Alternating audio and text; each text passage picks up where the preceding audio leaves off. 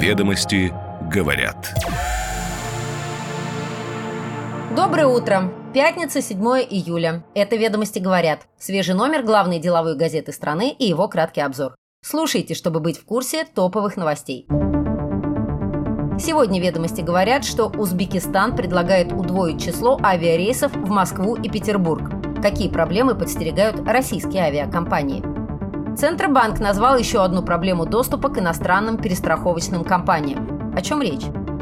Для командиров в армии могут ввести дисциплинарные наказания за нарушение прав военнослужащих.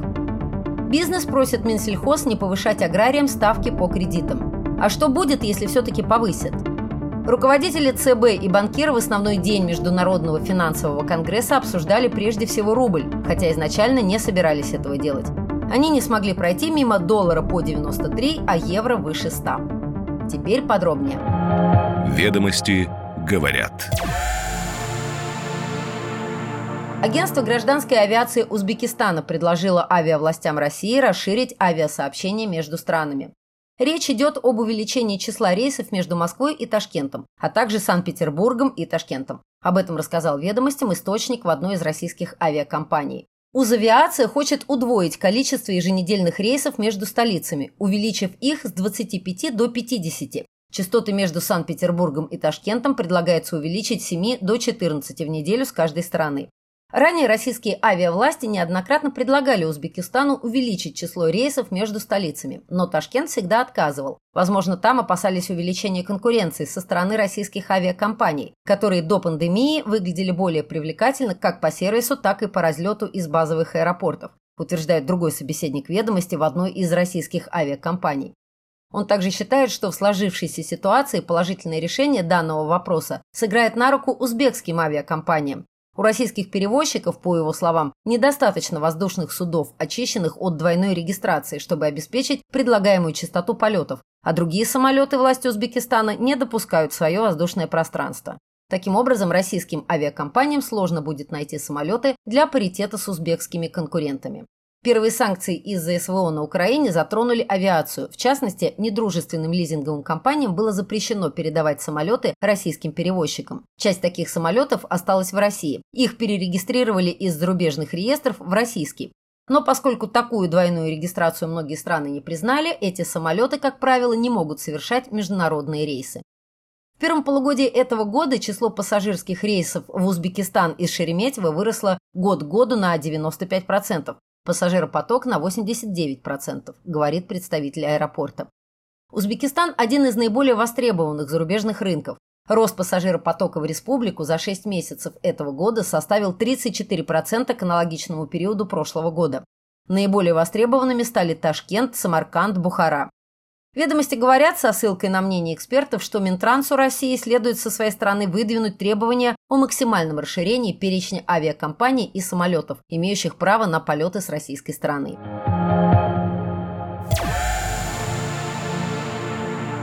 Центробанк назвал еще одну проблему доступа к иностранным перестраховочным компаниям. Помимо санкционных опасений, дружественных иностранцев сдерживает рейтинговое регулирование. Российские власти ведут переговоры с регуляторами и правительствами дружественных стран о решении проблемы с доступом российских страховщиков к иностранным перестраховочным компаниям. Возможное решение – совершенствование рейтинговой системы в этих государствах. Об этом в кулуарах финансового конгресса ЦБ заявил первый зампред Центробанка Владимир Чистюхин. Центробанки дружественных стран разрешают своим перестраховщикам работать только с зарубежными страховыми или перестраховочными компаниями, которые обладают определенным рейтингом, рассказал первый зампред. Как правило, сегодня этот рейтинг находится для нашей страны на запретительном уровне, потому что мы ограничены становым рейтингом России. Все остальное ниже. А те требования, которые они выдвигают, это более высокие рейтинги, пояснил Чистюхин. Но Банк России совместно с правительством обсуждают с регуляторами и представителями законодательной власти из дружественных стран рейтинговый вопрос в части перестрахования. Это могут быть двусторонние соглашения, какие-то государственные гарантии, уточнил он. Помимо внешних проблем с рейтинговым регулированием есть и внутренние. Российские страховщики не могут работать с перестраховочными компаниями без наличия у тех рейтинга международных агентств. Но Большая Тройка прекратила рейтингование активов российских бенефициаров. У российских агентств, в свою очередь, нет инструментов рейтингования иностранных страховщиков. Главный вопрос – не столько разработка критериев, сколько взаимное признание рейтингов России и иностранцами. Ведомости говорят, что обсуждается создание перестраховочных емкостей в Кувейте, Бахрейне, но страховщикам они подозрительны, утверждают источники. На этот риск будут готовы пойти игроки, которых не устраивают тарифы РНПК или если она не принимает риски в перестраховании. Страховой рынок после санкций оказался отрезан от внешних источников перестраховочной емкости. Крупнейшие иностранные перестраховщики ушли с рынка. РНПК стала вынужденным монополистом. Как следствие, нацкомпания ужесточила условия перестрахования в части тарифов, а также начала вводить дополнительные оговорки и условия в части принятия рисков.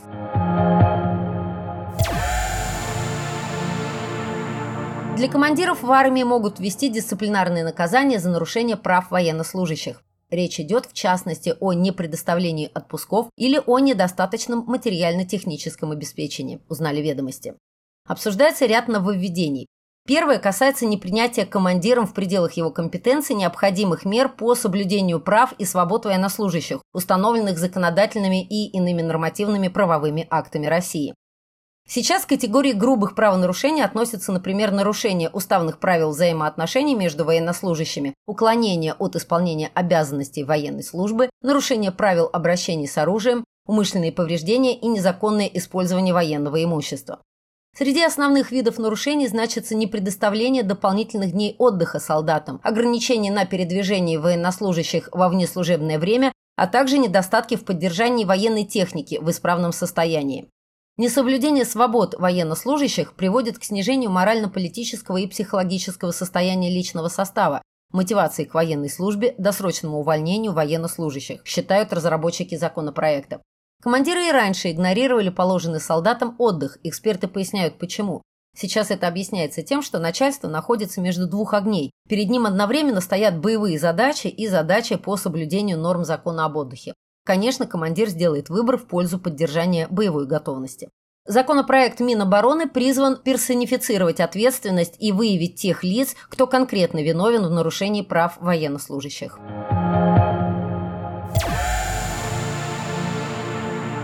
Бизнес просит Минсельхоз не повышать аграриям ставки по кредитам. В противном случае это приведет к росту цен на продукты для населения. С такой просьбой обратился к министру сельского хозяйства президент Российского союза промышленников и предпринимателей Александр Шохин. В настоящий момент льготные краткосрочные и инвестиционные кредиты предоставляются растеневодческим, птицеводческим и животноводческим компаниям под 5%. Но Минсельхоз опубликовал проект постановления, предусматривающий увеличение ставки до 7% с 1 января следующего года. Меняются и условия субсидирования для банков. Если сейчас министерство компенсирует 70-100% ключевой ставки в зависимости от вида займа, то со следующего года по инвесткредитам предлагается возмещать лишь 50%, а по краткосрочным – 70%.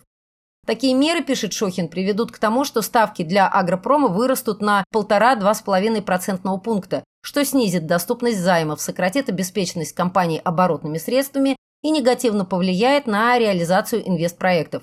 Он попросил сохранить действующий механизм субсидирования. Дополнительные расходы компании вынуждены будут закладывать в стоимость продукции для потребителей, уверены эксперты.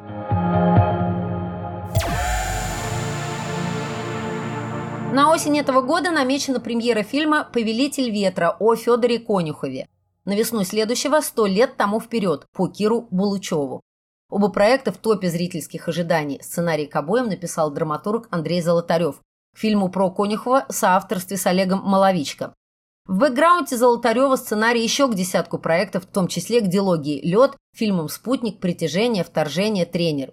На прошлогоднем фестивале сериалов «Новый сезон» одним из хитов стал вышедший затем на видеосервисе «Иви» сериал «Тринадцатая клиническая», где Золотарев не только сценарист, но и продюсер.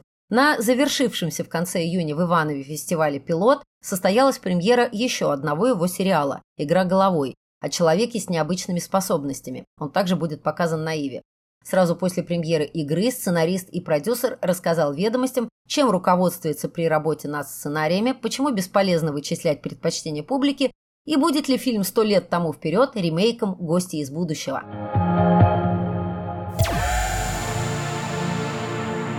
Руководители Центробанка и банкиры в основной день Международного финансового конгресса обсуждали прежде всего рубль, хотя изначально не собирались этого делать. Они не смогли пройти мимо доллара по 93, а евро выше 100.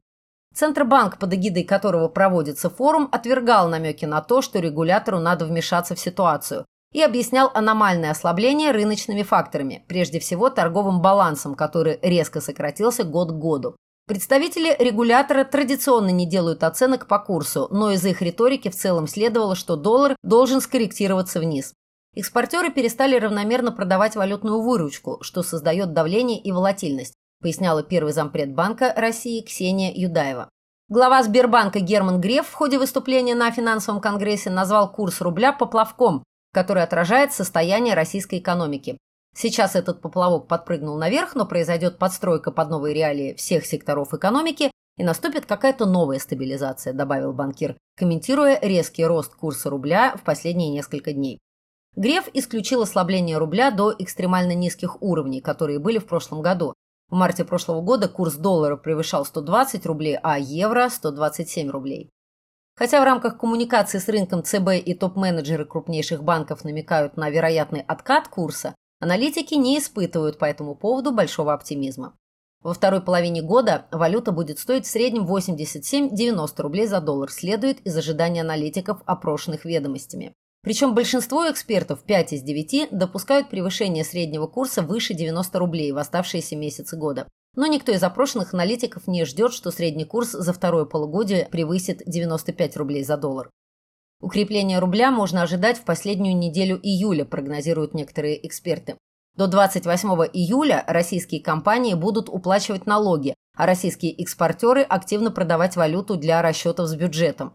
Другие уверены, что фундаментальные причины ослабления рубля в мягкой бюджетной и денежной политике. Именно ускорение бюджетных расходов и рост кредитования генерируют финансирование для оттока капитала, который ослабляет валютный курс.